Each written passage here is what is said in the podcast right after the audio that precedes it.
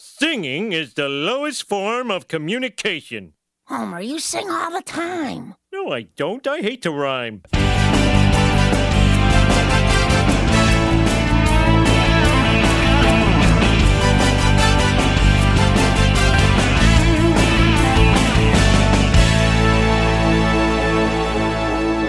Welcome to an episode of Titles Mean Nothing. I'm Alex Thomas, And I'm Sasha Swift. and today we're doing an episode on the music of The Simpsons. Yep, yep. So this episode is going to be uh, a deep dive into the 13 most popular Simpson songs uh, based on my own survey and my own data. And uh, by a deep dive, I mean I've scoured interviews, presented clips from DVD commentary tracks, looked at the original songs that The Simpsons parodied, covered, or took inspiration from, and I've even spoken directly to one of the songwriters and found song demos that predate the episode recordings. Um, so joining us today is guest judge Sean again. Welcome back, Sean. Oh, thank you. I am genuinely so excited for this podcast. Yeah, you've we've been talking about it a while, and uh, and also fellow Gilbert and Sullivan fiend Ronan, who's a friend from from my school days. Hi, Ronan. Hello, Sash. It's uh, really nice to really nice to be on. Um, yeah, nice to meet you all. Looking really again, really looking forward to this topic. It's been really fun, uh, kind of diving back into like The Simpsons after uh, not watching a huge amount for a while. So it's been yeah, it's brought back a lot of nostalgia, and I'm sure there'll be a lot to talk about. So yeah, looking forward to it. What was your first kind of memories of watching The Simpsons? Everyone. This was something that I was thinking about as I was watching, um, and for me, it for me it was you know, I think even when it went to Channel 4 at six o'clock, I think I was already past my kind of peak time. For me, it's BBC 2, 6 p.m. And I, remember, I, I, had this, I had this memory of when, the, when my granddad used to visit, and he would, and there was one TV in the house, and he'd insist on the BBC News on BBC One, and we would like be, you know, in like up in arms and very angry about having to miss The Simpsons. So it was, uh, we had our kind of evening routine like built around it. And um, and wasn't it Fresh Prince of Bel Air afterwards? Oh, yeah, I, I think always. so. Yeah, yeah, yeah. So, uh, which was never as funny. So, yeah, that was that's kind of that was the thing that kind of took me back. Um, and I, I thought I had this like encyclopedic knowledge of the show, but I realized it was probably about. I mean, I, I knew I, I was going through these series, and I don't really uh, know the Simpsons in terms of its seasons, but essentially it was probably up to about season eight or something, um, and then it's kind of like the abyss after that for me. I don't know much more about it. So yeah, very much a kind of '90s, early noughties childhood memory, I suppose, for me. I remember watching it on Channel 2 and it was on there. Um, and then moving on from that, after when it went to kind of like Channel 4, me, my dad, and my mum always to sit down and watch it. And beyond that, I think I owned season three through to, I think, season seven or eight on box set DVD. I was, you know, lucky enough to have a teeny tiny uh, TV in my room that had a VHS player in it. But eventually, my mum got me a couple of VHS tapes. I would watch over and over and over again. I can't remember exactly what they were. They seemed a random set, so I just watched those over and over. I think I probably played the games more than I watched the show. The games are like a podcast in themselves. It's yeah, and I think it's yeah, it's a testament to the fact that I've heard of and have probably played Hit and Run. And in fact, I've got memories of these weird old. I, I went to someone's house and they had some some console. I don't even know what it was. It would have been one of these l- like late '80s ones, and there were Simpson games on that, weren't there? So they've been probably going as long as the program, pretty Yeah, much. The games have been going Yeah. since the early 90s. So, what do you all know about the music of the show then? Like standout stuff, background, or or the title theme? What do you know about it? Anything? Let's see. I mean, Danny Elfman did the theme song, didn't he? That's right, Danny Elfman. Um, he he was famous for doing uh, music for things like Tim Burton films, uh, Men in Black, Flubber, Spider Man, and also Fifty Shades of Grey. Don't knock it. But um, yeah, I, I, yeah, I'd be interested to know. Do you know that, that theme tune? It's. I mean, he must have done it in cl- in close collaboration with the creators because it. You know, it's not kind of. I mean, there's that phrase Mickey Mousing where the music like literally matches up with um with the with the image. You know that that the Mickey Mousing is. uh, You know that that idea of like you know Mickey Mouse kind of plodding blum blum blum blum blum and his feet matching with the music. But but it's not quite that. But the theme song is so closely interwoven with what you're seeing, isn't it? Matt Groening requested a theme song that w- wasn't going to be of its time. Some theme songs are so 80s or so 90s, and this one's kind of era-less, isn't it? It's it's very general. But moving on from from Danny Elfman, um, The main music of the show, since it began, was written, scored, and orchestrated by a man named Alf Clausen, and he's responsible for a lot of the music we're going to discuss today. Unfortunately, in 2017, after 27 years of scoring the show, he was dismissed from The Simpsons. I think I remember hearing this like when that happened. Uh, it was like kind of a throwaway headline as well, and I just remember looking at it and being like, the Simpsons is one of those shows that has music that just encapsulates it in its entirety. It's very famous for its scores and music as well, as, as I'm sure we'll discuss. I don't know the circumstances around it because I wasn't familiar with what was going on, but it does seem bizarre that that would happen. Was it a budget thing? Well, yeah, a lot of people said it was financial, but um, he doesn't believe that. And last year he announced that he's suing Fox and Disney uh, claiming he was dismissed due to disability and age. So the show is now scored by a company called Bleeding Fingers Music. Back to Alf Clausen then. So I've got a quote from him here, which I think is absolutely true. He said, I harken back to something that was said to me a long time ago by a trumpet player who worked in the studios. He said to me, You can't vaudeville vaudeville. The reason for that particular directive is that he said if you wanted to make something funny, you don't use funny music to go there. You use music that is extremely serious.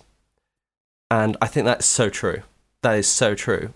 The funniest music sounds very serious. I can see that. The idea that looking through these various different songs we're gonna we're gonna talk about, there's not many kind of cheap gags really. Like you know, the, the, you can tell that they, these are serious pieces of music. They are cleverly constructed. Yeah, and, and I think that's um, again like ele- you know elevates these songs into being not just you know throwaway gags in episodes but they are ones that you can come back to literally 20 years later and you know exactly where you are because you remember them from the first time you heard them so i can Yeah. um, i think that's yeah maybe what you're kind of going at there yeah So, not long ago, I decided to ask a few people what they thought the five most iconic Simpsons songs were. And I have to say, most of the answers did not shock me, although some did. Stuff I thought were like really obscure choices. So, I, I thought the best thing we'd do was to work our way up from the songs with only a few votes to the one song, literally one song, that everybody voted for. So, um, 13 songs were picked between everyone I asked, and there were some interesting stats. First of all, five of the songs were parodies of existing songs, uh, five were original tunes written specifically for the show, and the other three were straight up covers or adaptations. Statistically, nothing was picked from seasons 1, 2, and 3. One song was picked from season 4, three from season 5, and then we peak with four songs from season 6 uh, then one each from 7 and 8, two more from season 9, and then nothing until the very last, which is one song from season 14. And only one person picked that song, and that is Sean. so we're gonna play we're gonna play song number one now. So if you if you have a listen. Well, what do you think? What do I think of the pie? What do I think of the pie? Goodness gracious, it's delicious. That's what I think of the pie. Because Sean, why do you love Why Do I Think of the Pie? Honestly, I don't quite understand why this particular song sticks out, but when you pose a question to me of what are my top five favorite songs, obviously won't go through the other four because that'll be spoilers, but this one is always towards the tail end of the list whenever I think of Simpsons songs, but it always sticks out to me. Um, it's short and sweet. It's at the end of an episode in the end credit sequence. It ends with Homer just walking off the screen and the other characters just not giving a damn. And it's just one of those wonderful little comedic moments where they've put, they've gone to the effort to make a little score where like there's this little song and dance number almost. It, in a way, it's throwaway, but that's the gag in itself, I guess. It, like I said, it's short, it's sweet, it's just for me very memorable. I don't know why I always remember this one against like countless other ones that probably could have made the top five. But I think I also wanted to throw you a bit of a curveball, Sash, because I very easily could have said something else. but I think it's wonderful to get something that maybe people might have just forgotten about. Um, yeah, it's but it's, this one always sticks in my it's mind. It's outside the golden era, season fourteen. Um, so not a lot of people would you know really think of it, but it, it's And- it's not bad. It doesn't serve a purpose as well, which is interesting. It, it's just there. I have to admit, it might be outside of the golden era, but I actually quite love this episode. the whole thing with The Simpsons when it first started was the idea of being subversive, and what that came across to me as is like subverting the whole genre of a musical. Because normally, you know, someone bursts out into song at a random moment and you follow them along. But it's just like, oh, do you know what? I'm on holiday. It's the end of the 20 minutes. We're finished with this. I think that like dead end is quite good. Do we need a reason to, to love the pie anymore other than just because? I feel like we're discussing it far too much. it was a nice little song, and uh, yeah, and it was cool to see kind of a later.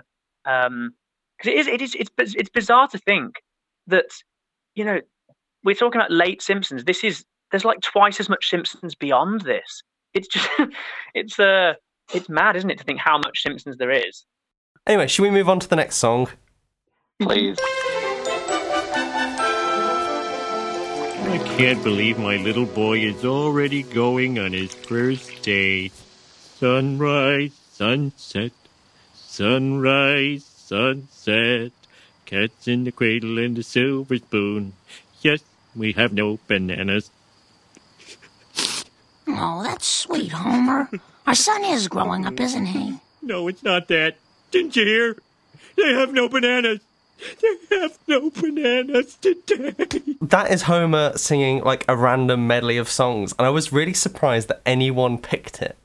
I couldn't remember what episode it belonged to or anything, so I had to track it down. And it's it's in an episode called Bart's Girlfriend, which is from season six. Um, do, does anyone know the original song? No, not really. like I've I've heard it somewhere before, but I can't place it. It's not a song. It's one line from three different songs, which is is a really peculiar thing. It's he says sunrise sunset, and that's from Fiddler on the Roof from 1964. Oh, okay.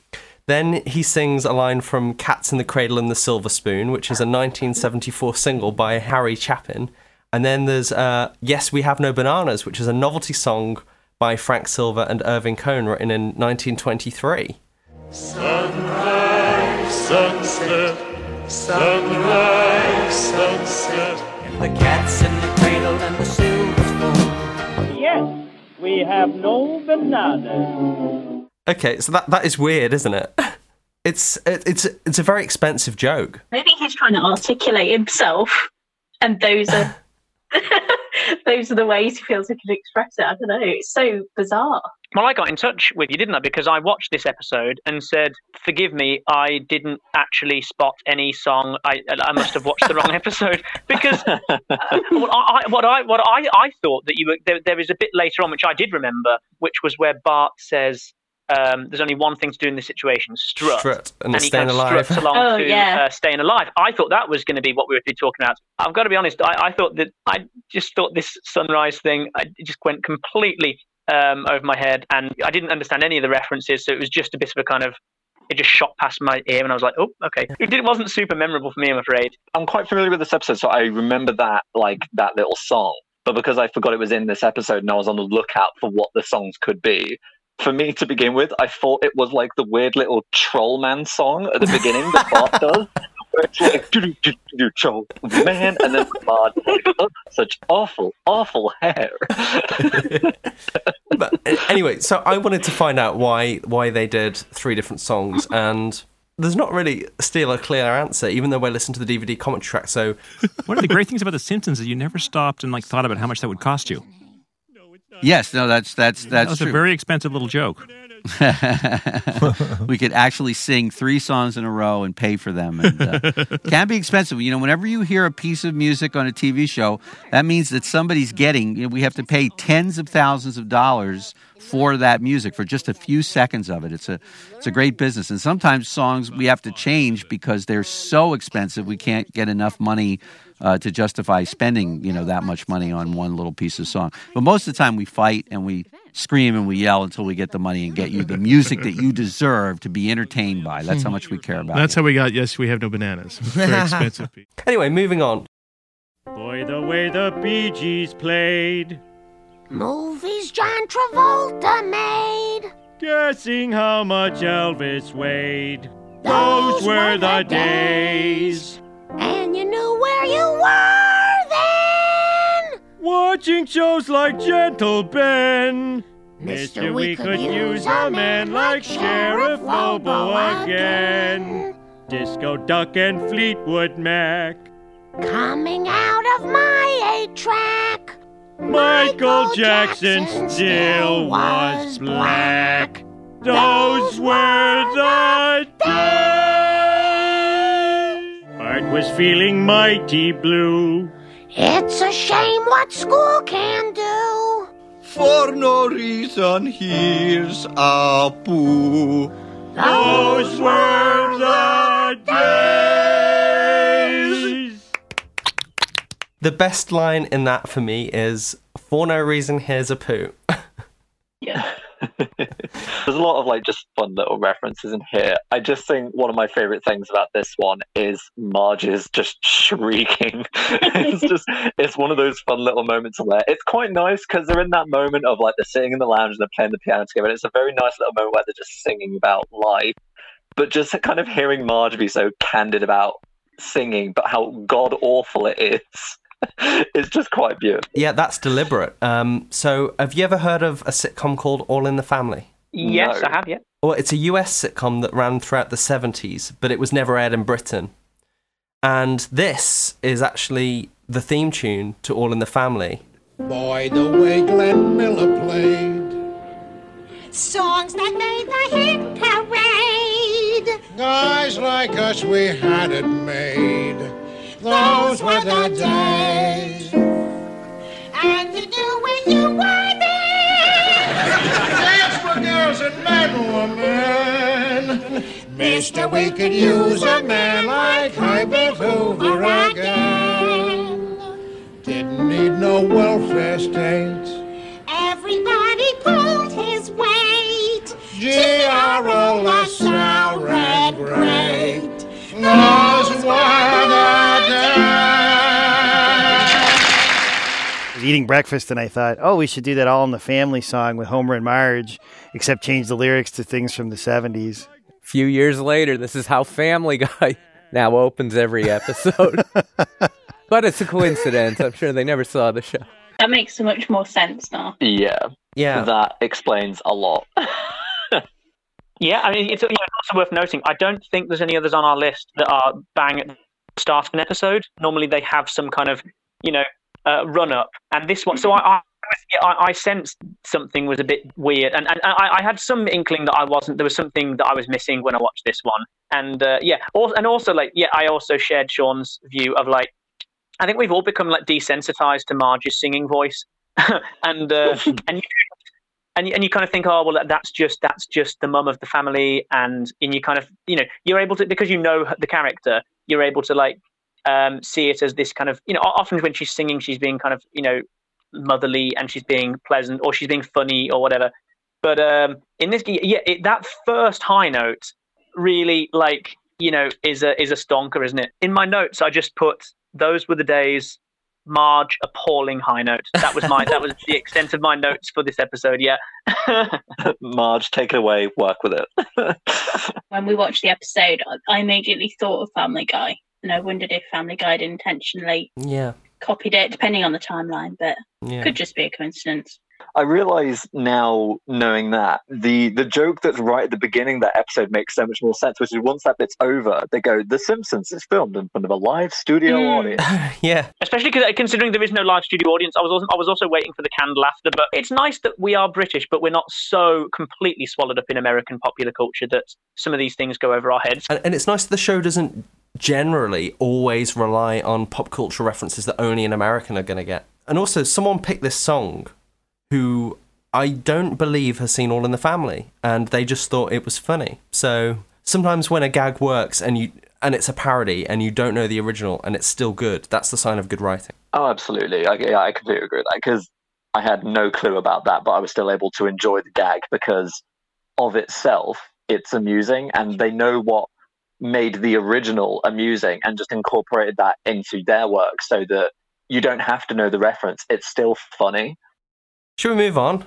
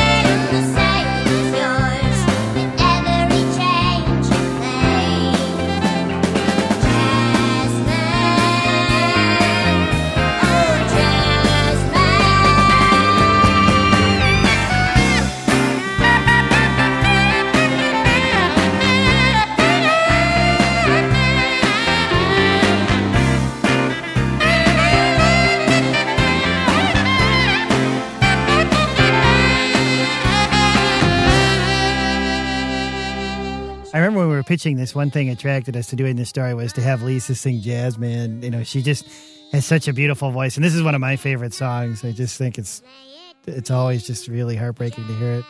And again, that much less writing.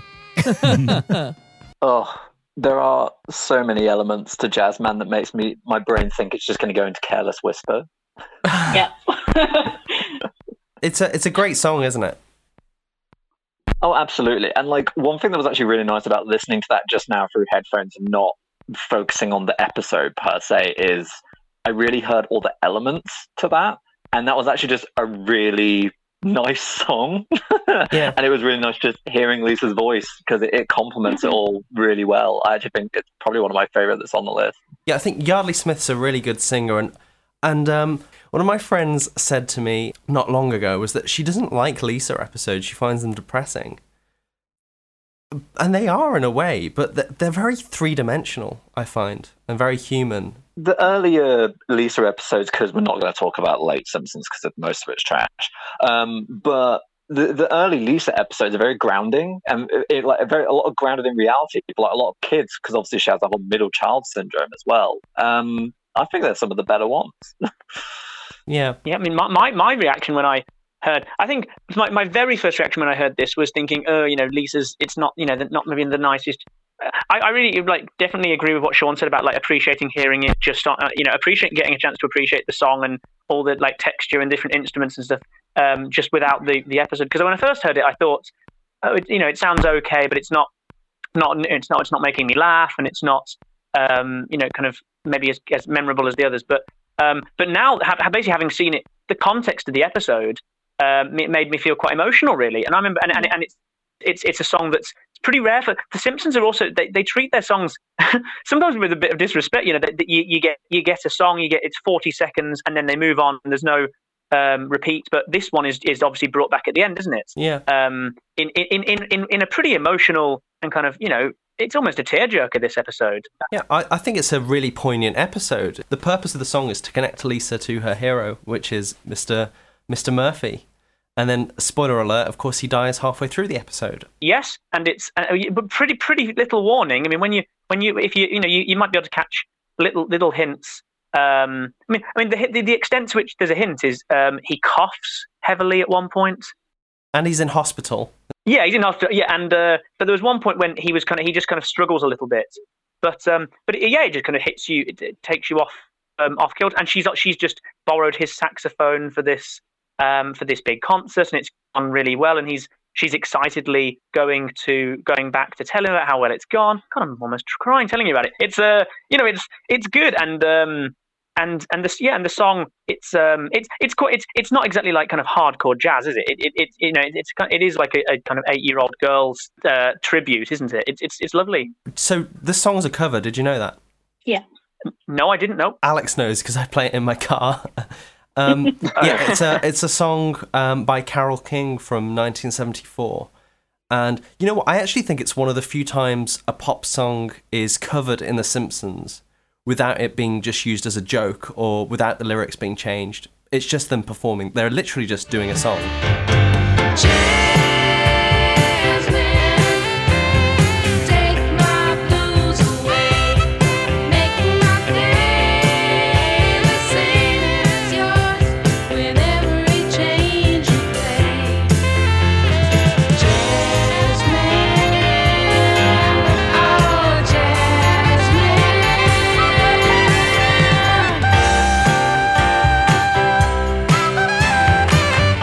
That's just a good song. It is, yeah. is it going to get stuck in your head now? Is because I think it's catchy. You know, we watched it yesterday, and I woke up with it in my head. Except for some reason, instead of jazz man, I was singing trans man. just, I think I was just sort of bobbing along in my own world. Also, before before we move on away from uh, on something else, we've got to say there's a few um, there's a few little things in Simpsons that I just cherish so much, and one of them is honestly every time Hans Moleman appears and does a- anything at all, I'm laughing. And in this one, he just it's a jazz station which Yeah. has 20 listeners, and he's, he's the morning show guy. A- I don't even I don't even know what he says, but I just remember the image, and it's just that is that is a funny comic creation. Just uh, yeah, that and another one actually that I did that made me laugh more this time was Grandpa Simpson has a friend, I think, and he's this bald guy with just like a Father Christmas long. Is it Jasper? Jasper, maybe I don't know. He kind of talks like this. Um, yeah, Jasper. and he he- that yeah what that is another funny. There's just one episode where um Bart feels guilty and he just appears in Bart's treehouse and calls him a traitor or something. I don't know that that Yeah. again. Like there's not like, it's, there's not kind of endless depth to that character. But that is a funny. Right, should we should we move on? We're going to start to get into the really popular songs now. So, without further ado,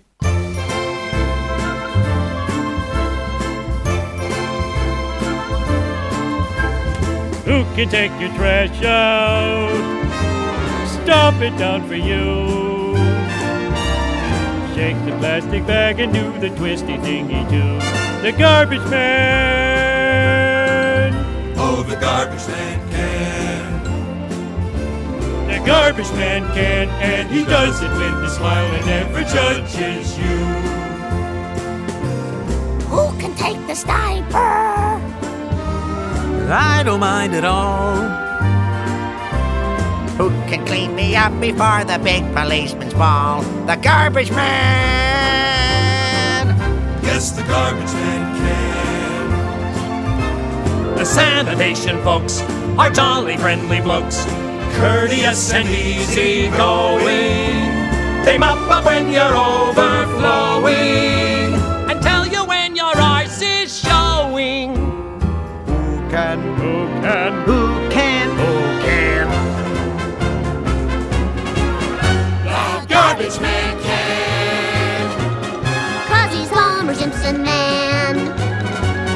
He cleans the world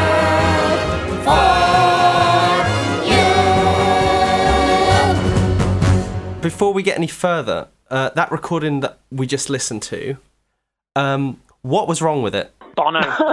There's no Bono. There's no U2 on There's that. no Bono. Yeah, that copy is from the soundtrack, and U2 weren't allowed to sing on the actual CD release for legal reasons. Oh wow! so that's that's the big disappointment with the soundtrack version of that is U2 are absent. There's nothing quite like hearing Bono um, sing and tell you when your ass is showing. it's like the way he sings it as well is like quite harsh. So it just it, it's beautiful within the song. I love it. just having U2 in this episode was just so funny. at the actual recording session, Bono apparently was kind of a method actor, and he said, "Well, if we're supposed to be in a bar, shouldn't we have beer?" They had a full And bar so, at so that we, session. we yeah we sent out for a case of beer, and uh, 'Cause he's a Did professional also pull their pants down?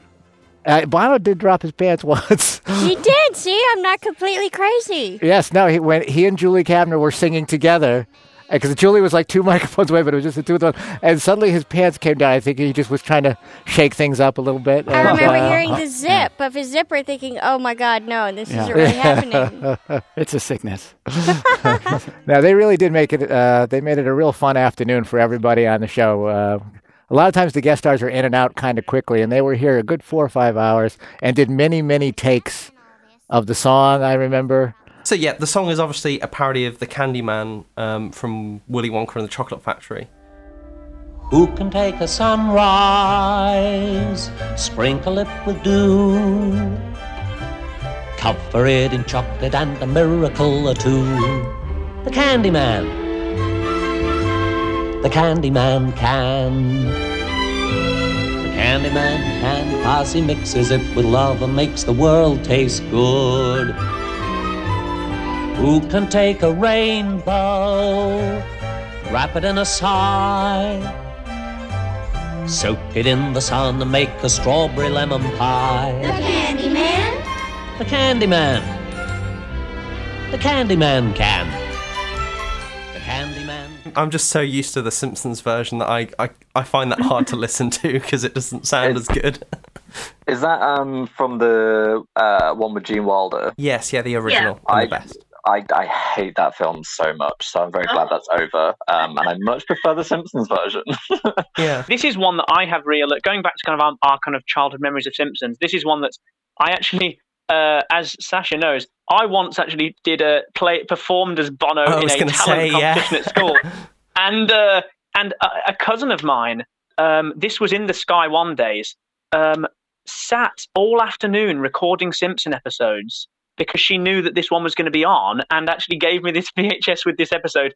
And so there's a few episodes that I have seen way more than I should have. One was um, the Halloween episode, like um, where Marge becomes a witch, Mhm. which I think is in the same series. Same maybe in- season, yeah. same season, yeah. So, uh, so there must have been a few. Um, so it was nice watching this back, and, and I also I love the U2. It was this this I mean this episode introduced me to that song like in the name of love by U two. Uh, really shocked when I watched back. There is some like pretty hardcore swearing in this episode, which I was I I, I literally rewound. I was like that they they didn't just say that in The Simpsons. Is it Bono saying wanker?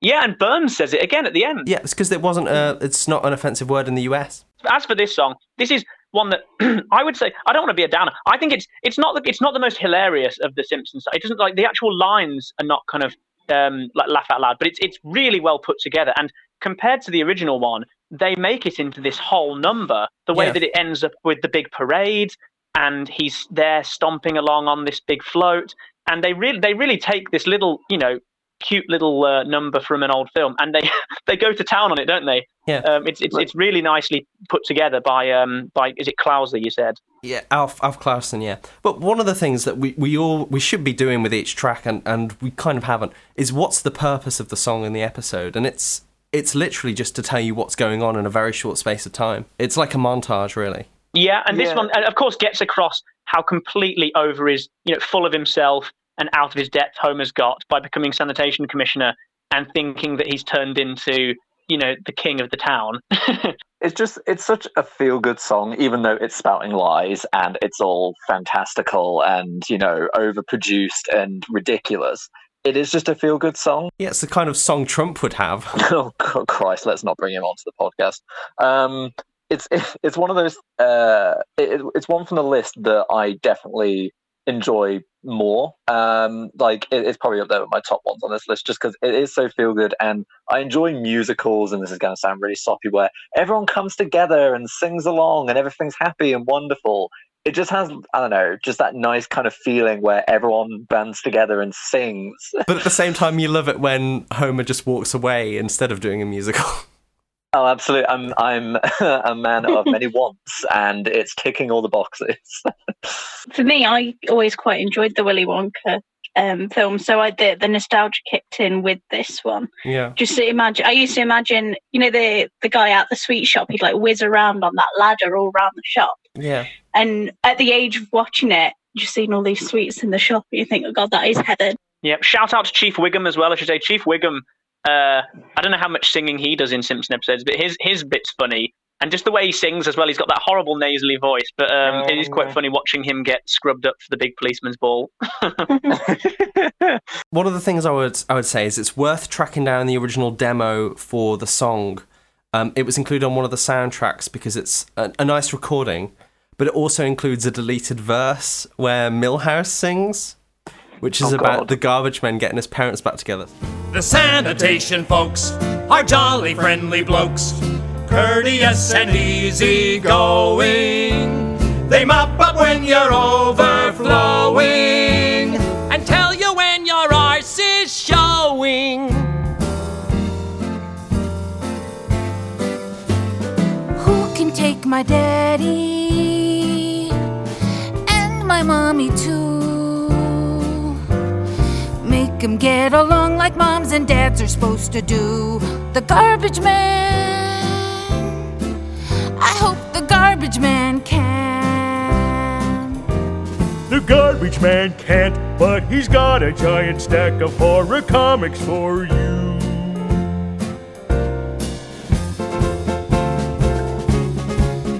The garbage man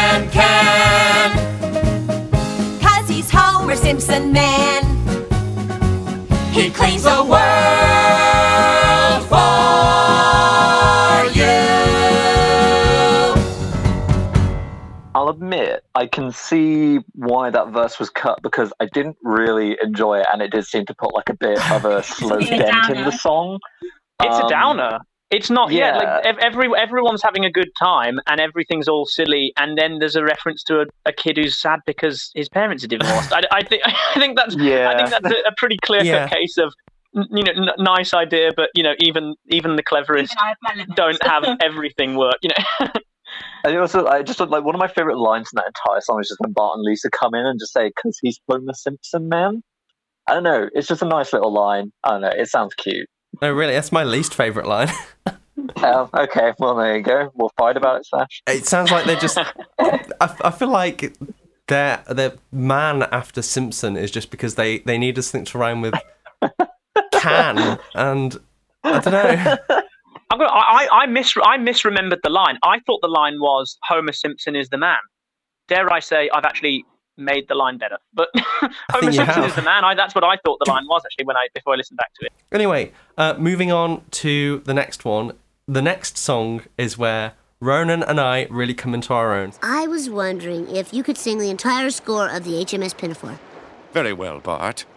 I shall send you to heaven before I send you to hell. And a two, and a three, and we sail the ocean blue, and our saucy ship's a beauty. We are sober men and true, and attentive to our duty. I poor little buttercup, poor little buttercup, though I could never tell why. What never, no, never. What never, hardly ever, he's hardly ever sick at sea. For he himself has said it, and it's clearly to his credit that he is an Englishman.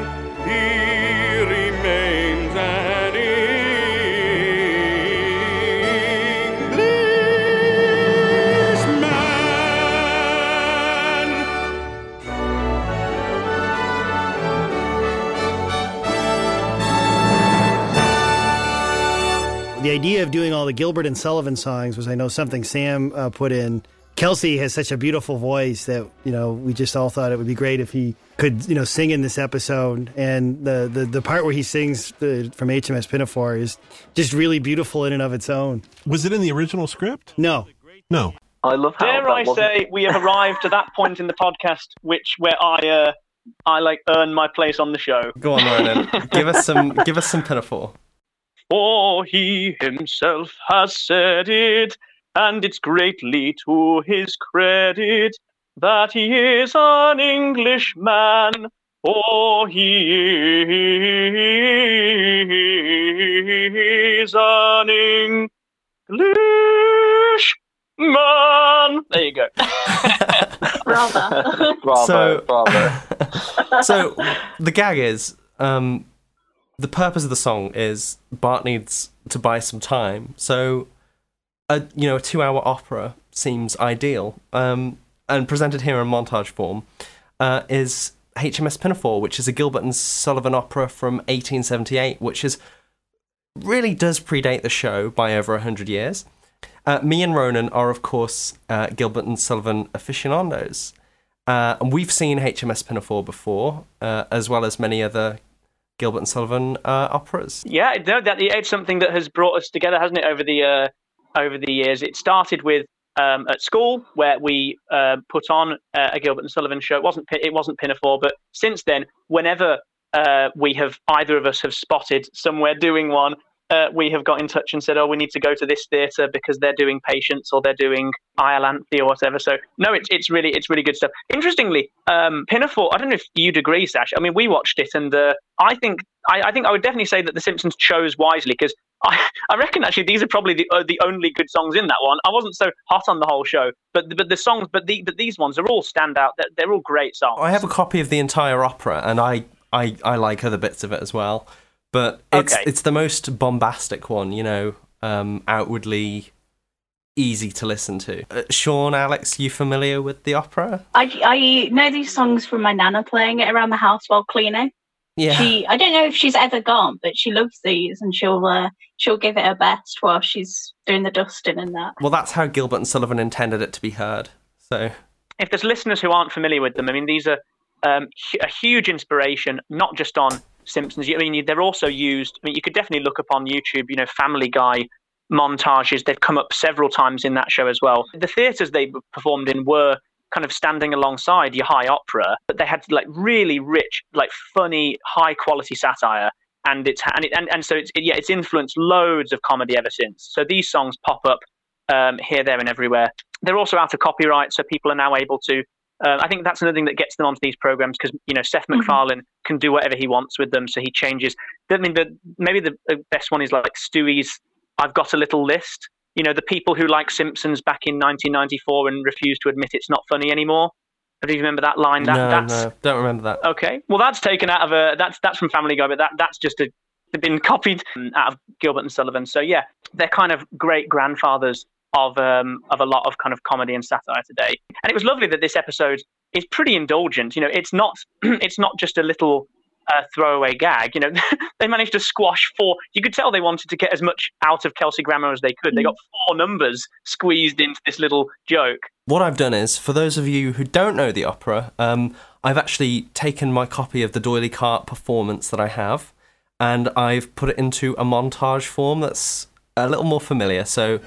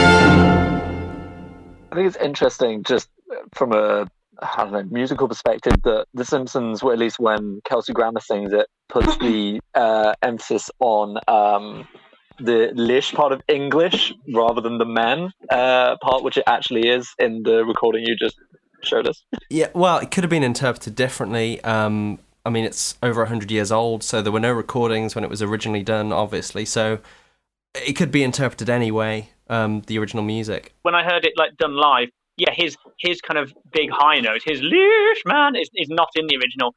Also, the the English man, as I you may may correct me, I, it's not the finale of the show. It's just kind of you know a, a number in the second act. They've played around a little with uh, and and done what they wanted, but but it works. But that that kind of dropping of the Union Jack and um and and kind of the you know standing for the ovation, it all it all works well, doesn't it? In the uh, in the episode. On the commentary track, they're saying they were just going wilder and wilder every time, and they didn't really think there was going to be a Union Jack or Bart eating popcorn because they were usually ridiculous ideas they'd end up writing out, but they didn't.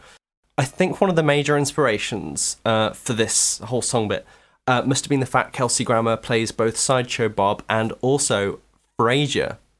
And, and as we all know, Really? fuck off. and, and as we all know, the show has acknowledged the connection a lot. So Frasier is a character who adores opera, particularly Gilbert and Sullivan operas, and he can be heard singing them on his show too. But it's also a weird one because the show Frasier itself um, only debuted a month before this episode, and um, the Frasier we're familiar with on Cheers wasn't seen to be hugely into opera as he would be in his spin-off. So I actually like to think that Frasier ended up borrowing off Sideshow Bob somewhat. A lot of people sound like Sideshow Bob, like Frasier on Cheers. Or Frasier on Frasier. I know the kings of England, and I quote the fights historical from Marathon to Waterloo in order categorical. I'm very well acquainted too with matters mathematical. I understand equations both the simple and quadratical. Are you little maids from school are we? Where does a schoolgirl well maybe?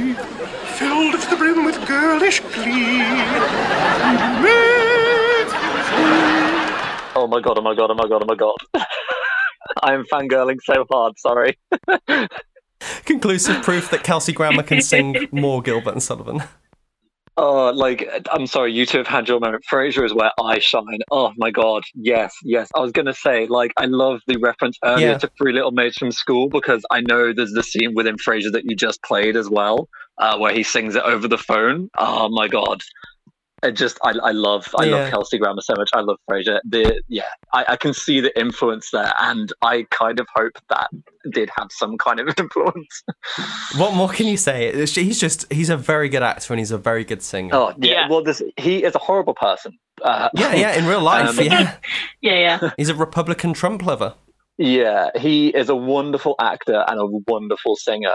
Um, so oh yeah, any any opportunity where he is on The Simpsons, I usually love those episodes, especially uh, the one where David Hyde Pierce comes in to play Cecil. Oh, Yeah, because it's like a Frasier crossover, isn't it? yeah, if this guy's got one, you know, kind of enduring characteristic, it's stickability. I mean, as I, I'm not a, a Cheers expert, but I gather he came in as like a romantic little, you know, antagonist for like Yeah. a couple of episodes, and right. then never left for like decades, and got his own spin-off show. I mean, I'm sure they all love him. The fact that he he ended up becoming the most popular person in the whole kind of universe.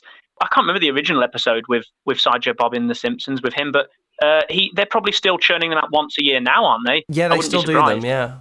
Yeah.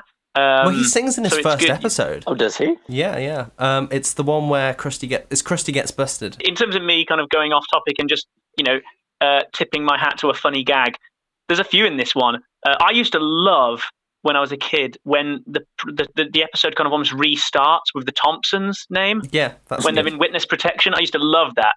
Um, I also liked it when the the police are coming into Moe's. I don't know why they're going into Moe's, but he thinks they're onto him, and he suddenly rushes to the back, and a bunch of pandas get like broken out of boxes and get told to make a run for it because his racket's going to get exposed. Like um, Moe's another kind of good character for for a good kind of uh, you know sight gag or a one liner. So uh, yeah, this yeah this is a strong episode, isn't it? Definitely. It's one of my favorite episodes. Money brings you one more round. Mo Better Blues. So we're going to move on to the next track. And a one, and a two, and a three. Boom, boom, boom. Boom baby on board, how I'm adored. That sign on my car's window pane. Bouncing my step,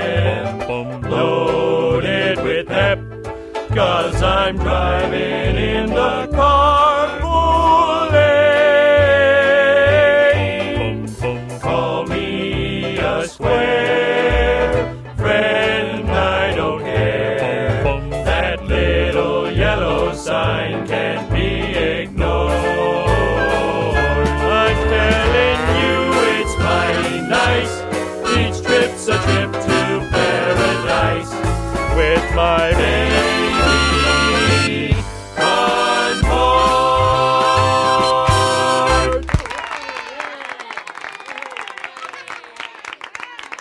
like to thank you on behalf of the group, and I hope we pass the audition.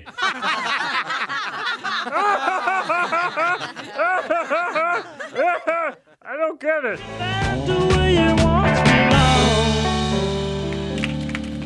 Thanks, Mo. I'd like to say thank you on behalf of the group and ourselves, and I hope we pass the audition. So yeah, that was a song written by Jeff Martin, who was one of the Simpsons writers, and actually he's he's just recently returned to the show, um, penning a few new episodes. And in the story of the show, uh, obviously this is Homer. Like, was it like eight years ago when he started a, a barbershop quartet and became world famous, and he wrote that song in the show. This is one. I would say this is one of all the episodes we saw where music is uh, is is kind of properly central to the episode. They're not. Uh, it's it's not just you know you, you're not kind of combing through to find the one minute of song. There's several. There's the Coney Island Baby, which could just as easily have been chosen. Um, so there's lots of different uh, songs in this, and it so it really tries it tries to um, you know get you know uh, really immersed into the kind of uh, barbershop sound, doesn't it? And that kind of I suppose is what is it kind of late forties, early fifties kind of era, and so it's yeah, it's really central to the episodes, and it's and I think those episodes that have a have a feeling and an atmosphere of their own, it's definitely helps to be, make it even more memorable. It's good. I think Alex likes George Harrison's appearance. Very much. Yeah. But also the brownies look good. Um, the other thing listening to it back as well was what Ronan had said earlier about the idea of them having heart. You know, it's a song that was at the end of the day like inspired by domestic life. It's just Maggie's or Lisa's. But Which one was, I think I don't know. It was Bart or Lisa, wasn't it? Because Yeah, on the the sign, you know, for the baby. yeah, that sort of picked it off and it you know it reminded me of you know post beatles beatles work I actually spoke to Jeff Martin, who wrote the episode and the song. He told me that he sent it to the Dapper Dans, who are the Disneyland barbershop quartet, and they arranged the harmonies, which is what really brought it to life. So it's actually a mix of the actors' voices and this real barbershop quartet. Although this is from an episode which is a complete parody of the Beatles, it's not like Beatles music, but it is definitely kind of like an earworm, isn't it? Yes, well, this was something that crept in more and more as it more and more as it goes along. Um, I mean, Barney takes the takes the lead, doesn't he? When he comes in looking completely pretentious with with his Yoko Ono, and of course the, the, the finale of the episode. I mean, I'm not as well versed, but I've I've picked up things from uh, from certain friends over the years, so I got got most of the references. I like to think. also, they they are auditioning for Chief Wiggum's replacement, and we get an excellent groundskeeper Willie Doon Toon. Doon tune. yes. Which was good. And again, that, that friend of Grandpa's just turns up and just kind of shuffles awkwardly a bit, and they kind of kick him off the stage. So uh, yeah, yeah. it's uh, And you were saying earlier, does Wiggum get his own songs? No, because he was kicked out of a band. He was kicked out of the Be Sharps, wasn't he? yeah, I guess. Yeah, yeah. yeah, that makes sense. When I was talking to Jeff about his work on The Simpsons, he also pointed me in the direction of a couple of his song demos, and one of them was Baby on Board.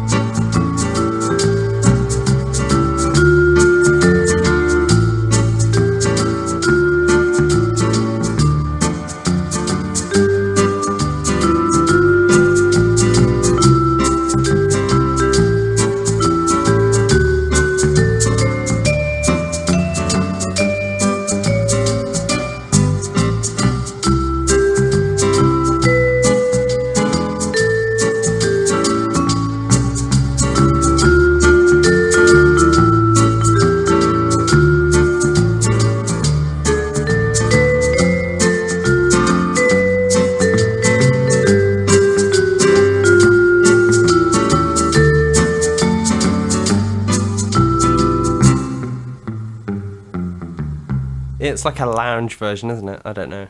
It's it's um it's very elevator music. Yeah. yeah i was thinking you'd be stood in a lift looking awkwardly across I could imagine somebody. the end credits rolling to that. It's like 90s MIDI music. He wrote, he recorded that all himself. Next, of course, we move on to one of the best songs in existence. Help the humans about to escape. Get your paws off me, you dirty ape! He can talk. He can talk, he can talk, he can talk, he can talk, he can talk, he can talk. I can sing! Ooh, help me, Dr. Zaius. Dr. Zaius, Dr. Zaius. Dr. Zaius, Dr. Zaius. Dr. Zaius, Dr. Zaius. Oh, Dr. Zaius. Dr. Zaius, Dr. Zaius. What's wrong with me? I think you're crazy. Want a second opinion? You're also lazy. Dr. Zaius, Dr. Zaius. Dr. Zaius, Dr. Zaius. Dr. Zaius, Dr. Zaius. Oh, Dr. Zaius. Dr. Zaius, Dr. Zaius. Can I play the piano anymore? Of course you can. Well, I couldn't before.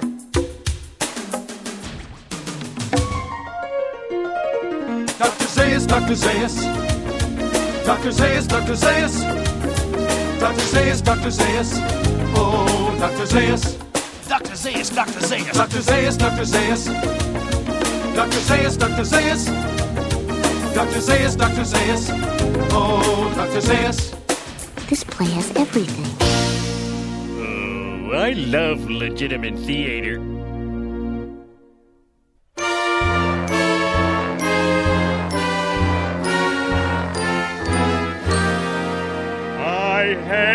Every ape I see, from chimpanzee to chimpanzee. No, you'll never make a monkey out of me. Oh my god, I was wrong. It was Earth all along. You finally made a monkey. Yes, we finally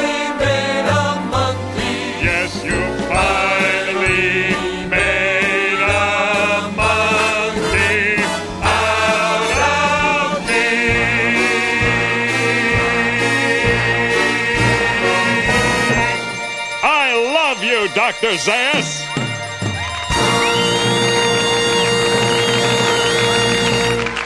Thank you. It's great to be back. This song sort of sprang from a number of people. I didn't. I, just came back in and it was done, I and I was like, "Oh my god, this is genius!" I think I was the one who originally said "Rock Me, Dr. Zaius." Yeah. but then somebody else had to say make it this whole crazy song. one of the absolute finest. Um, and I will say this: this song was probably the one that me and Alex were sat next to each other on the sofa, and we were both kind of like singing along to it as it was like going on. It's just so fun. It's so so good. It's the one I remember most from being a kid, and it's probably my favourite one. it, it absolutely tears Planet of the Apes apart. Though it is funny because I mean, I mean, th- I mean, I uh, like probably most people my generation. I, I, I, I watch Planet of the Apes, and it's it's a good testament to that. I'm not a big sci-fi person, but it's a good film. But uh, but this song, I mean, it's a it's pretty irreverent. Like it, it, it, it obviously has all the like all the big twists of the film in it, and to be fair, like it, when you watch it, the characters do say Doctor Zaius quite a lot. They do keep referring to him by his full name, but my God, they they, they milk that to like they. I mean, they obviously the entire song is just people chanting Doctor Zaius. I've never seen Planet of the Apes. You know, No, I haven't. it, it's so funny. You don't need to have seen Planet of the Apes to get No, it. you don't. Yeah. Um, and but here is a fun thing. Alf Clausen, who wrote the score for this bit, was a music copyist on the original Planet of the Apes movie. hmm Wow. Wow. I don't know. I wouldn't read into that too much, to be honest. But that's just a nice bit of bit. For me, I feel like I had sort of an opposite experience of this to Ronan in the fact that like this for me is perfect because it perfectly encapsulates how bad Planet of the Apes is to me, the original. Because when I was a kid, me and my dad used to sit and like, if it was ever on TV, because how else were you watching films like in the nineties? um, uh, when Planet of the Apes used to be on like a Sunday afternoon, like me and my dad would sit there and laugh at it because they had all these like weird plastic masks and it, it looks awful. I'm sure if I were to watch it now, it would be an enjoyable experience because it is kind of corny and tacky in some places. But I, I don't remember too much of the story, but for me, it kind of encapsulates all of that corniness and like just how ridiculous the premise is. I don't know what any of the new action films are about, but for me, it definitely like rounds off that goofiness Yeah. that it instills on me. I love the way this ends with "I love you, Doctor Zaius." uh, I really missed Phil Hartman's characters. They were yeah. absolute genius, and I think he is definitely one of the things that I miss most. Uh, obviously, he can't help that. He's he's great, isn't he? He's Lionel Hutz. He's Troy McClure. They were two characters that I think were Simpsons trademarks. Like you knew as soon as he popped up in an episode, it was going to be a good episode because his characters were off the Yeah. wall ridiculous in every sense. Like Lionel Hutz, sleazy lawyer, Troy McClure, sleazy uh, actor slash whatever the hell else he is. They were just amazing episodes. It was a sad end. Um, listeners who might not know, um, Phil Hartman, who voiced um, Troy McClure, was stabbed to death by his wife in 1999. weird to get your head around. I, I didn't hear that until fairly recently, I think. But but I, I echo exactly what Sean said. That one of my favourite moments was like when you know if the TV flicks on and it was either Eye on Springfield or it was Hi, I'm Troy McClure. You may remember me from. You you know you're going to laugh in the next thirty seconds. Back to the song, though. There's quite a lot of, of stuff co- that covers how they made the song. Um, one of the writers, Bill Oakley, described it as a magic visit from the joke fairy because it's full of everything 80s Austrian pop, old school musical, vaudeville style jokes, and Planet of the Apes. And apparently, was just written in a couple of hours. And it's funny because they take it so seriously. There's actually a nice article about the making of this track on Vulture's website, and in it they're talking about how great Alf Clausen's translation of the writer's lyrics are into a finished piece of music. Um, they say Matt Groening calls him our secret weapon. It's because if you go back and listen to the CDs, you'll hear how many styles of music he does reggae, rock, jazz, didgeridoo, for goodness sakes. However, one of his great ba- ba- bailiwicks is big band and show orchestra, jazz and stage orchestra, which fits right into the Broadway mold. When they gave him the directive to just do a big Broadway finisher, Alf can write this stuff standing on his head, sleeping, and it comes out great. So it's a bit of a shame they fired him, really, isn't it? A little bit. yeah. I mean, this one really is a, wa- a one-off, isn't it? It it, com- it kind of comes completely. It's got nothing to do with the rest of the episode, really. I mean, the episode's something to do with like Selma getting married to Troy McClure, isn't it? But like, it stands on its own. It's you know a bit like the the Pinafore, maybe. Do you know that the song is a parody as well? No, I didn't know. No, are we gonna? Yeah, we are Are going we to gonna hear the hear? original. Are we gonna see a VT about it? Roll tape.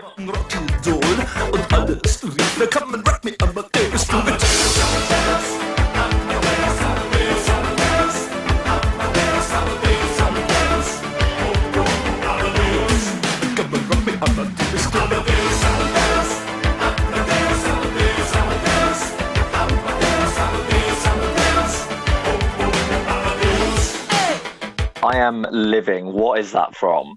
That's a it's a song called "Rock Me Amadeus." That is fantastic. I am loving that synth. That is that is incredible. It's an uh, Austrian song from the eighties. Love it. From the eighties, you say? That's a shock. Yeah, yeah. So you've not heard that before? Not once, no. Wow. No, that was new to me. it sounded familiar, but that was probably just the synth. You know, it kind of it sounds of its time, doesn't it? Yeah, yeah. But I mean, which one stood the test of time? Is it Rock Me mean, Amadeus? Dr. Zaius. Oh, Doctor Zaius. Yeah. I love you, Doctor Zaius. I love you, Amadeus. right, should we move on? We shall. You could close down Moe's or the Quickie Mart, and nobody would care. But the heart and soul of Springfield's Inn are Maison Derriere.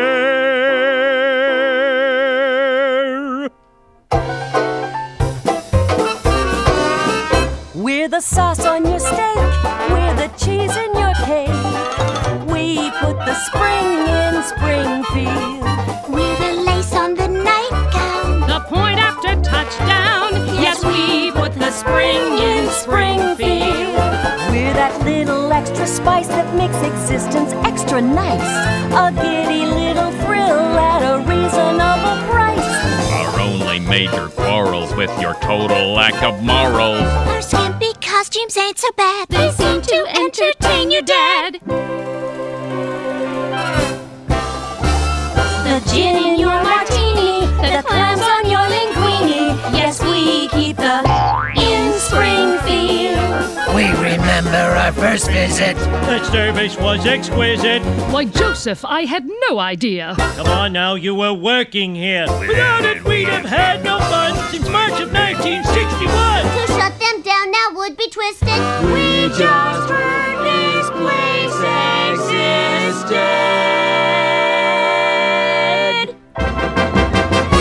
We're the highlights in your hairdo. The extra arms on Vishnu. So don't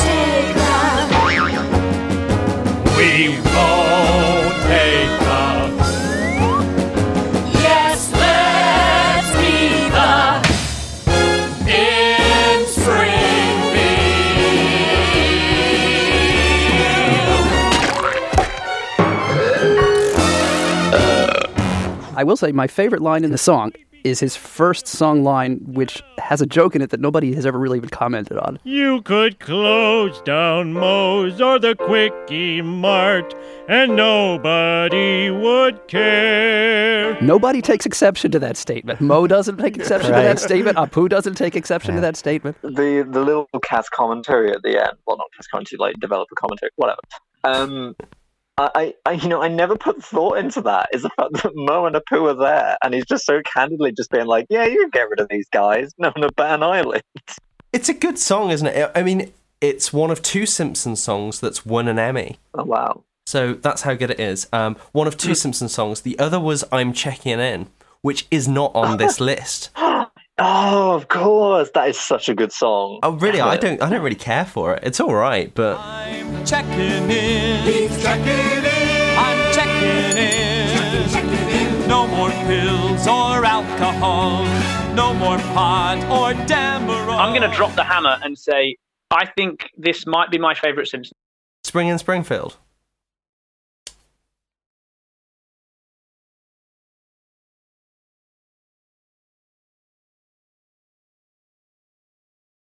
Dark colors. It's got red, um, red walls. It's got this purple carpet.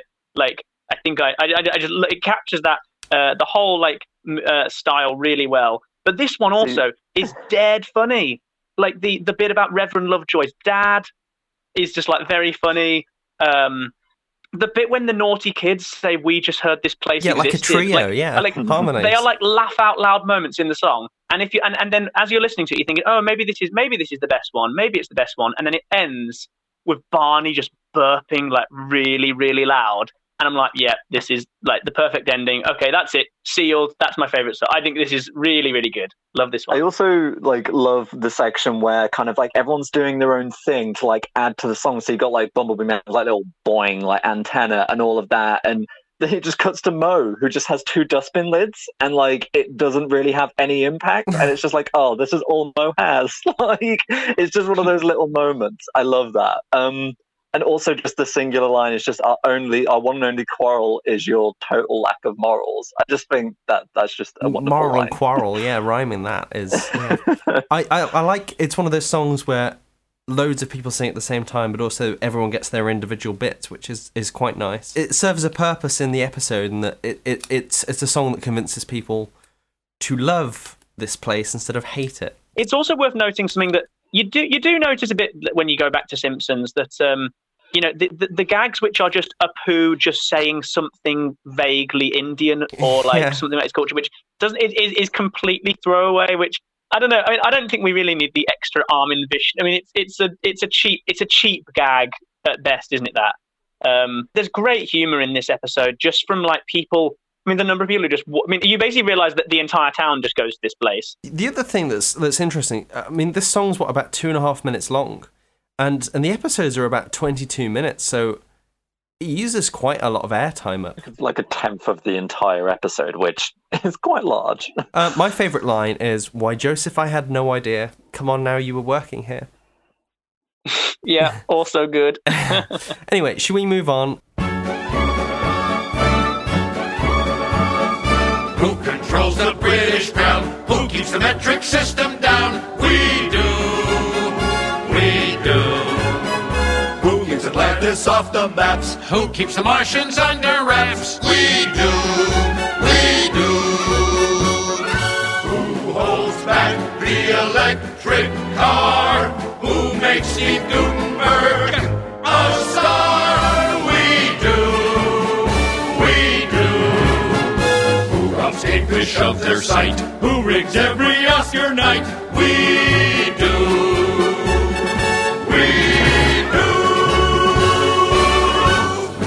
I like that one. Me too. It's short and sweet, really, isn't it? Um, I just I will love anything that kind of mocks the Illuminati slash Scientology, and I feel like it does that very nicely. Well, isn't it the Freemasons? yeah, I think it's it's kind of like the Masons. This episode ended up me and Sean having this big chat about the uh, Freemasons the other day. It's weird. They're like a secret society, but everybody knows that they exist and they're quite open in reality. It's weird. It's a secret. Shut up.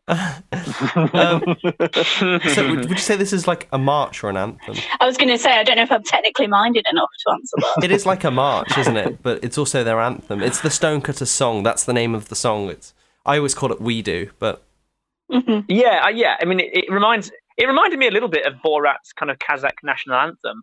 It does. It it has that. Yeah, it definitely has a kind of stomping, a stomping, you know, evil like like you know Empire in Star Wars kind of vibe to it. Yeah. Um, one thing that I like in this song, and there's a few examples of this, how the Simpsons are genius at in at, at just like seamlessly combining jokes that are basically for children with jokes that are definitely for adults. So, like, I mean, when I was a kid, I used to love the Martian joke, um, and then the Steve Guttenberg joke. Like this time, um, like or the electric car joke. You know, they like when you watch it as an older like audience member, you, you know, you get different things, and and I think there's, there's several uh, songs we've looked at today that like have that same similar kind of um, skill to them that they you can enjoy it if you're six or you can enjoy it if you're 60 you know that's that's pretty impressive as well It's universally appealing, yeah, yeah. This is one of the songs that was nominated for an Emmy, but it didn't win one. The, the purpose is it really just tells you that the Stonecutters are responsible for so many evils in the world. And an interest in what you said about Steve Guttenberg. A couple of years ago, a journalist asked Steve Guttenberg had he seen it, and apparently he was just very flattered by it. So i think in those cases it you it never comes off you never come off well if you try and come at um like satirists i mean um you know I've heard like like trey parker and matt stone say like sean penn's like the only guy to come after them and try and have a go and and and you you don't win support do you no, Um, you don't. Should we move on? Whether igloo, hut, or lean-to, or a geodesic dome, there's no structure I have been to which I'd rather call my home. When I first arrived, you were all such jerks, but now I've come to love your quirks. Maggie with her eyes so bright, Marge with hair by Frank Lloyd Wright, Lisa can philosophize, Bart's adept at spinning lies, Homer's a delightful fella, sorry about the salmonella. That's okay. Who needs the quickie mart? Now here's the tricky part. Oh, won't you rhyme with me? Who needs the quickie mart? Therefore's our sticky mart. They made that sticky mart. Let's hurl a bricky mart. The quickie mart is real dope. Who needs a quickie mart? Not me. Forget the quickie mart. Goodbye to quickie mart. Who needs a quickie mart? Not me. Is this a cover or a parody of something? Because when I heard it the other day, I like I had on the tip of my tongue about it being something else. I couldn't I find can't place it. I couldn't find any source that, that would suggest it was um, No. not completely original. Um, I think it was just written. Um, I mean, the purpose it serves is that it tells you that he's moved on, even though that turns out to be a big lie. So, what's the purpose of the song, really? Denial. okay. I don't know. We can all level with that, can't we? Uh, love a cheery song about denial. this is the happiest song about denial. The one thing that the audio clip was missing was Grandpa's involvement. Hello. I'd rather call my home. Hello. It was another Emmy nominated song, and it was sung by Apu. So um, I'm frankly amazed that anybody got the phrase geodesic dome in a song. and uh, my favorite moment is that like Homer's struggling to get into the song. My favorite part when I was a kid was when two minutes later, you know, he appears on the uh, chimney and says, "I do." That's that, that's that's very funny. Um, yeah, but um, no, yeah, it is. Yeah, it's a catchy song. Hank Azaria is just a wonderful actor, so anything that he's involved with, I'm, I'm kind of all right with that. Pro tip: Go on YouTube, type in "Who Needs a Quickie Mart" live at the Hollywood Bowl, and you'll see him dressed as Apu, and, and he sings "Who Needs a Quickie Mart" live. Should we move on to the next one? Some men hunt for sport, others hunt for food. The only thing I'm hunting for is an outfit that looks good.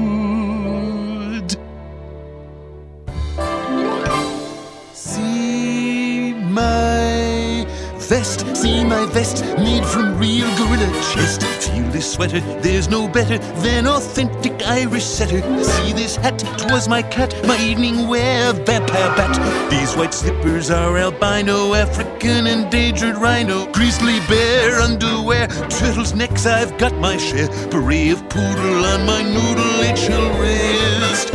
Try my red robin suit, it comes one breast or two. See my vest, see my vest, see my vest. Like my loafers, former gophers, it was that or skin my chauffeurs, but a greyhound for tuxedo would be best. So let's prepare these dogs. Kill two for matching claws. See my vest, see my vest. Oh, please, won't you see my I really like the vest. I gathered, yeah. He's gonna make a tuxedo out of our puppies. Na na na na na na na na na. Bart! Sorry, you gotta admit it's catchy. My memory of this song is that Mike came in with it, uh, I think, completely finished, pretty much, wasn't it? I Just, mean- just about. There was a couple other lyrics added, but yeah, yeah. This yeah, was, Mi- Mike really wrote this song, and and I loved it from the beginning. I mean, I, he did a great job, and I was just listening to it again yesterday, and I was thinking that the, the, the rhymes are really clever. They're really it's one of our it's one of our very best songs. I think one of the things I love about The Simpsons is that we can do a show that just has one song in it. Yes, you know, and, without- and we don't go completely musical all the time. We'll just do one song, and that's plenty. And then we we have fun with that, and then we're out. Almost everyone picked this song. Um, thoughts? Um, although, first off, a little uh, something to admit. Me and Alex uh, forgot to watch this episode, but I think that's on my bad because I watched it the other night myself um, and thought that we had watched it together when, in actual fact, I just watched it myself very selfishly. This is honestly one of my favorite songs um, from this list. Um, I, I think you kind of need the visual gags to go along with it, but I just love watching Mr. Burns be an absolute goof. Well, it's because you do just- picture it in your head when you listen to it, don't you? Oh yeah, because I must admit, like listening to that, I was just visualizing the entire thing in the head, like him impersonating like a vampire and like brushing off like his uh like ladybird stuff, and then like his poodle slippers and stuff like that, and his hat that's a cat and all that turtleneck. stuff. Don't forget the turtleneck. Uh, it's such a visual song because you, I think, especially if you've seen the episode, you can just visualize it as soon as this song comes on. But the question is, has has Alex seen it before? No, I don't think so. Oh no! Oh, it's so good. I'm very sorry, Alex. It's I'm going to be very upset with you. Great insuffices. Oh, well, we dropped the ball. Dropped the ball with this one. So the purpose of the song is that Mr. B- it's just establishes that Mr. Burns is going to take these puppies Burns and is Cruella de Vil. yeah, he's he's yeah, it's it's the episode is a parody of 101 Dalmatians. I think it's called two two dozen and one greyhounds, Mhm. and the song itself is a parody of "Be Our Guest," which is from Beauty Yeah. and the Beast, which I haven't Mhm. seen because I don't. I, no, um, it's big on the Disney. In a serendipitous twist, uh, get, wa- watching these Simpsons required me to get a seven-day uh, Disney Plus trial, and I watched Beauty and the Beast uh, about four or five days ago. Was this because, extra uh, I- I just- research? uh, you, you, you, you could, yeah, let, let's go with that. But um, no, but I mean, I should say it, it's a quality. As it, it is really, I, I really admired it. I thought it was good. You know, I haven't, I haven't kind of seen all of these kind of like Disney back catalogue. It was, it was a really nicely done film. But um, yeah, that's where it's, that's where it came from. This is, you know, a really cleverly written song in terms of the lyrics, isn't it? You know, um, because because they kind of come thick and fast at you, and they're like they're really. You don't feel like they're kind of clunky rhymes. You feel like they all like fit really nicely together. Yeah, like loafers former gophers. Brilliant. Yeah, so it's uh, so it is an impressive one, and any any chance to have more Burns screen time is always welcome. With What's great about him is is something really amusing about such an evil old man suddenly having this energy to sing this really upbeat, happy song and dance number, which which he could be the nicest person ever while singing that. Apart from it, it's about him wearing fur. We tell jokes, I do tricks with my fellow candlesticks. Und it's all in perfect taste that you can best. Come on and lift your glass. You've won your own free pass to be our guest. If you're stressed, it's fine dining we suggest. Oh. Be our guest, be our guest, be our guest.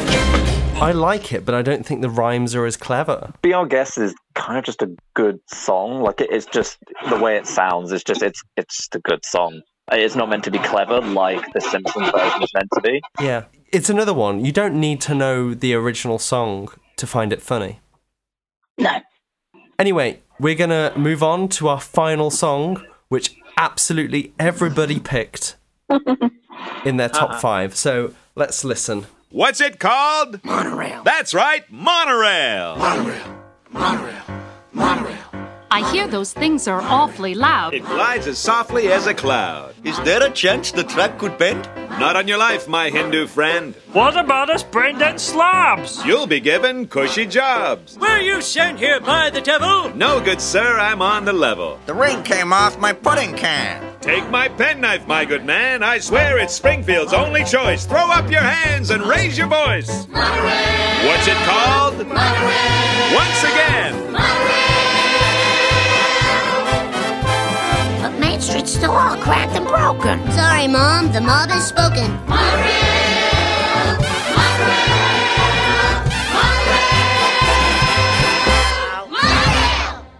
Mono, don't! I, I would argue possibly the most iconic Simpsons song, the one that I feel like even if you're not a fan of The Simpsons particularly, you would remember Monorail. Yeah, yeah. It's just one of those songs that's so simple and catchy, and it's only what is it like forty seconds long or something like that. It's it's a tiny, tiny song, and it's not that Yeah. complex, but it's just so memorable. And all they do is just shriek Monorail mostly. I'm staying eerily quiet on this one because I'm I I don't know this the greatest song in The Simpsons, the most popular song. Like I um I I almost feel like we've all been we've all been slightly hoodwinked by by the monorail guy into it, and we've been sold that this is the best song in The Simpsons. I mean, uh, it has funny rhymes and it does its job really well, and like and it and it does yeah. So this this guy, a, a really sleazy kind of salesman who swings in and is a complete fraudster. Played by Phil Hartman, by the way, who who was also Troy McClure. I suppose my only issue is, I mean, as, as Sean says, it, it's it's it's a trifle. It's a tiny little number. Um, in, in the it, it's basically it, it's just a few rhymes, and they all sing monorail, and then it's and then we move on. So, uh, but but yeah, it, it it does do its job well. I, thi- I think Um, the word monorail sung is a good hook. Where else do you hear that word? Like, you don't. Because mono means one, and rail means rail. That concludes your two weeks intensive training. it sticks in your head, doesn't it? And I didn't realize until maybe a few years ago that Conan O'Brien um, wrote for The Simpsons. I was under the impression because Conan O'Brien wrote this episode that he and Alf Clausen probably wrote the song, but that's not the case. Um, so when I was speaking to Jeff Martin, uh, he sent me a demo of this song. He told me that Conan wrote the words and that Jeff wrote the tune. He also said to me that he wrote a bunch of songs when he was there, seasons two to five, sometimes both words and music, sometimes just the music after a, a big gang write on the lyrics. So Jeff sent me his original demo, which I think is definitely worth listening to. He's singing and playing everything. I hear those things you're awfully loud. It glides as softly as a cloud. Little chips the trump and bid. Out of your life, my Hindu friend. What about us, lovely slobs? You'll be given cushy jobs. What have you seen here by the devil? No good, sir. I'm on the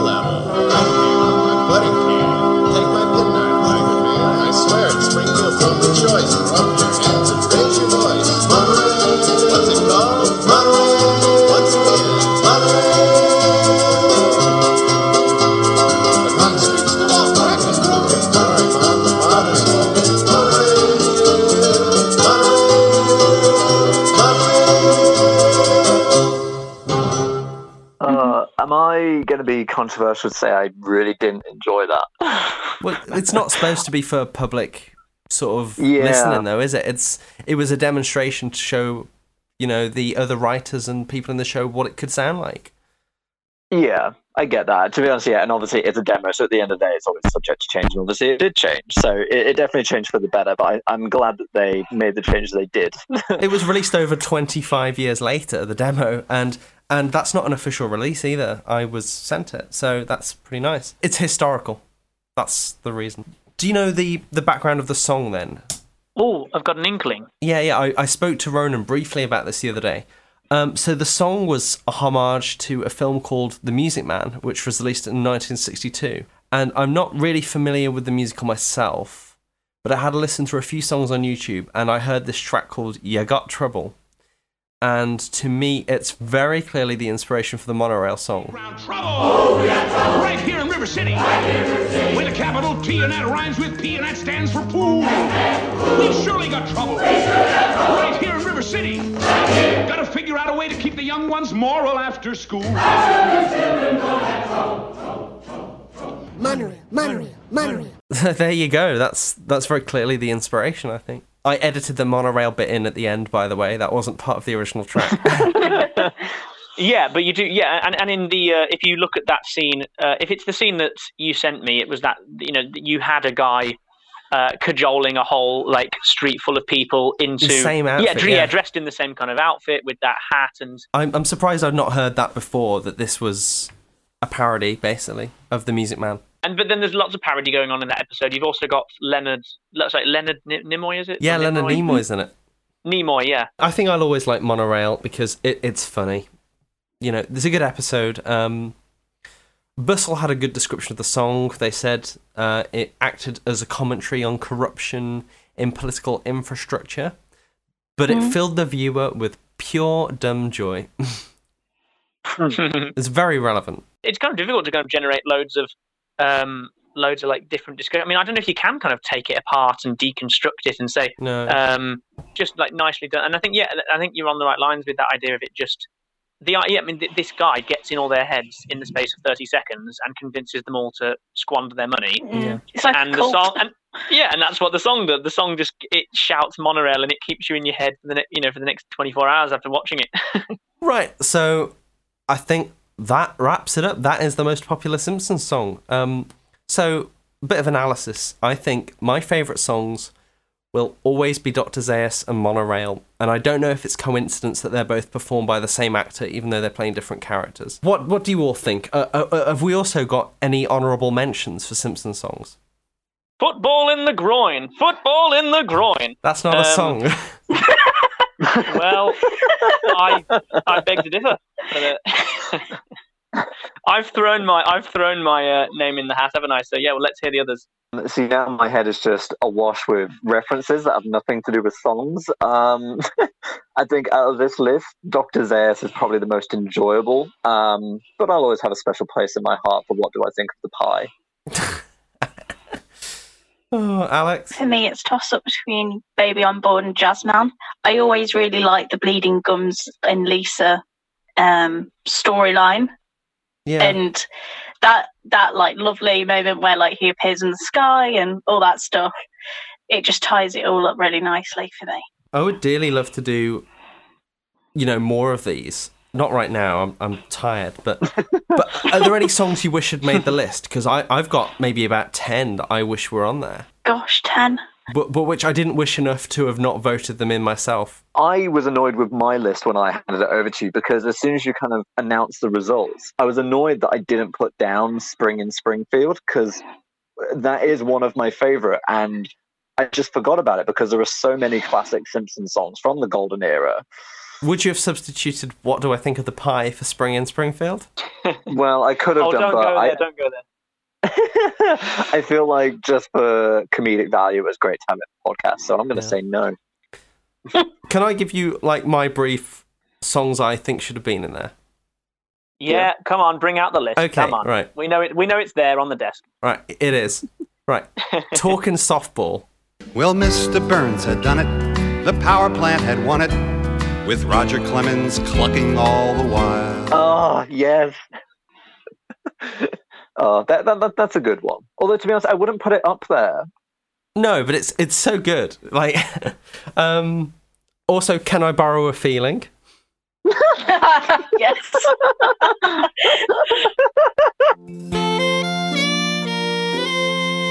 Can I borrow a feeling? Oh shit, Sean's really going for it. Um, oh yeah, I, can hear him through the wall. um, what I else we got? Lisa, it's your birthday. Lisa, it's your birthday. God bless you this day. You gave me the gift of a little sister, and I'm proud of you today.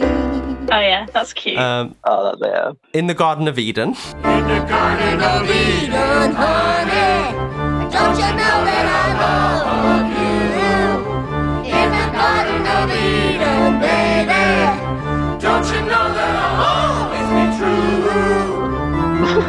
yeah. Yeah, great, great one. Yeah, that's that would. I, I mean, I if I had, uh, yeah, that that would definitely been in my list. Like, um, would buy Iron Butterfly. That's uh, and I used to love the image of the organist like passing out on the organ at the end. That was that was good stuff. Yeah. Luke be a Jedi tonight. Oh yes. Luke, be a Jedi tonight. Just be a Jedi tonight. Do it for Yoda while we serve our guests a soda. Uh, and do it for Chewie and the Ewoks and all the other puppets. Luke, be a Jedi tonight. Cletus the slack-jawed yokel theme. Classic. Of course. Some folk will never eat a skunk, but then again, some folk will, like Cletus the slack-jawed yokel. I remember I showed Ronan that he'd never seen it. Some of these things did pass me by, I guess. You'd never seen steamed hams till I showed you.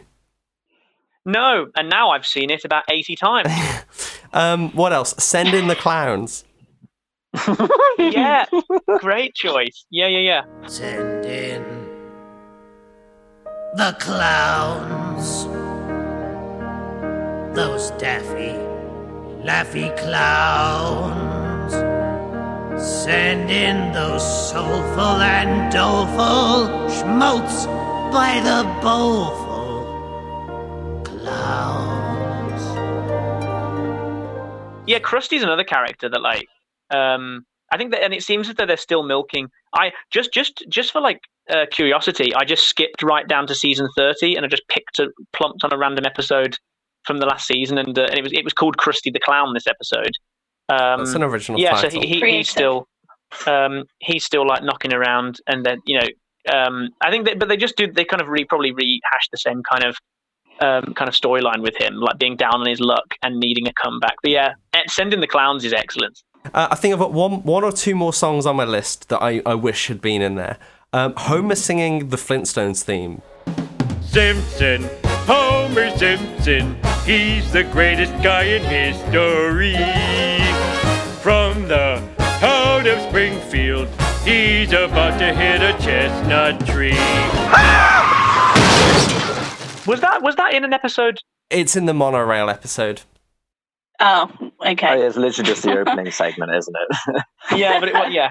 Uh, well, another another song. I mean, I meant I briefly mentioned this, but one that I kind of think think of fondly is um, is that that image of. I mean, basically the, the whole the whole U2 cameo. I mean, I don't know if you can call it a Simpson song, but you know, Bono. Bono's really kind of uh, taking the mick out of himself. The whole like sanctimonious, you know, savior of the world thing. Because he goes, he's talking about waste management.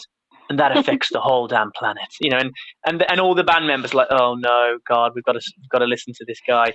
Um, and but then the image the image of Homer being battered backstage yeah, while everyone is love. singing along to "In the Name of Love."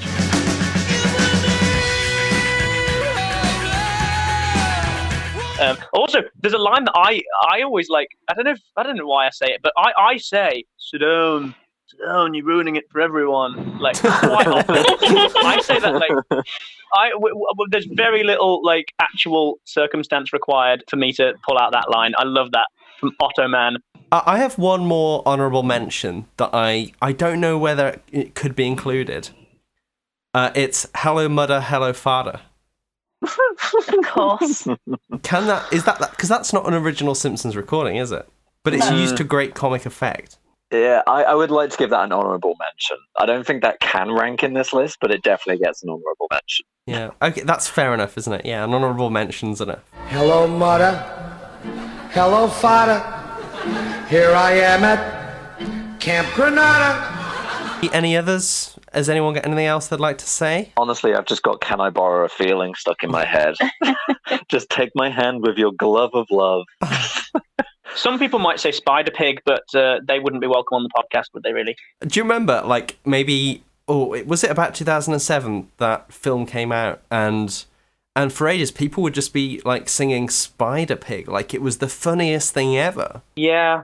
and it was If anything, s- like Spider Pig is one of the least funny things from that film. I really like that film. I think it's a great film, but that gag is boring, and it was funny like the first time you hear it, and then because everyone else around you is just singing it all the time, it's like you've just substituted man with pig. It's not funny. it was written for the trailer, almost like. I think it was genuinely just because that was what they were using to like promote that film so hard was like, here's bits of the story, and it would always end on Homer just being like, Spider Pig, Spider Pig, and it's like, Yeah. this isn't funny. yeah, this this this film, this film that was like in production for like or in pre-production for like decades. Apparently, it's had like over a hundred draft scripts, and uh, and th- but they plumbed on the way to promote it was Spider Pig. I don't know. I mean, th- th- it's not. It doesn't get talked about hugely, but it, it was it was a successful film, wasn't it? It got pretty good reviews, and didn't it? Didn't it do all right?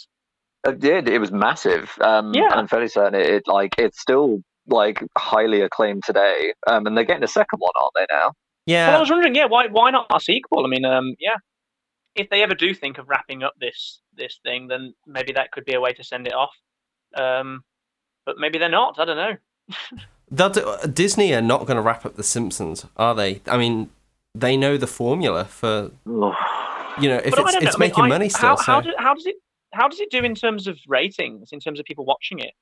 It still gets like millions, doesn't it? Like not as many as the golden years, but it still does pretty well, I imagine. I've just looked at the s- stats. Season one of The Simpsons averaged at 27.8 million viewers. Uh, season 27 averaged at 4 million viewers. Wow. Okay, that's quite a drop. Yeah, but different eras. You know, back in those days, fewer channels, like fewer things to do, no streaming. So you, you've got to give it a bit of. N- nothing on TV will get, um, will get like that many viewers now. True. What we said about Disney having The Simpsons is we, we thought they'd do more spin offs and stuff. And and it was right, they released a spin off a few weeks ago, didn't they? Something Oh, the called Maggie Maggie. thing. It looks awful. It's it's apparently got very good ratings. So anyway, I think I think we should wrap the podcast up because we- we've we've been going for a long time now, um, and I'm very tired. And I think we've explored some of some of the best songs that the show has to offer. Some random snippets like sunrise, sunset. What do I think of the pie? And and we can conclude that the music is like quite an important part of the show, or at least it was for the first decade or so. Um, and it'd certainly be a poorer place without it. The fact that some of these songs, you know, get stuck in our heads, and we can sing the entire lyrics to them, and and it's actually, you know, it might have been the first time, for example, I heard Gilbert and Sullivan, um, even if I didn't realize it, and and it's the reason I know songs. I think it's the reason I know Jazzman as well. So it's amazing how it can enrich you culturally as well.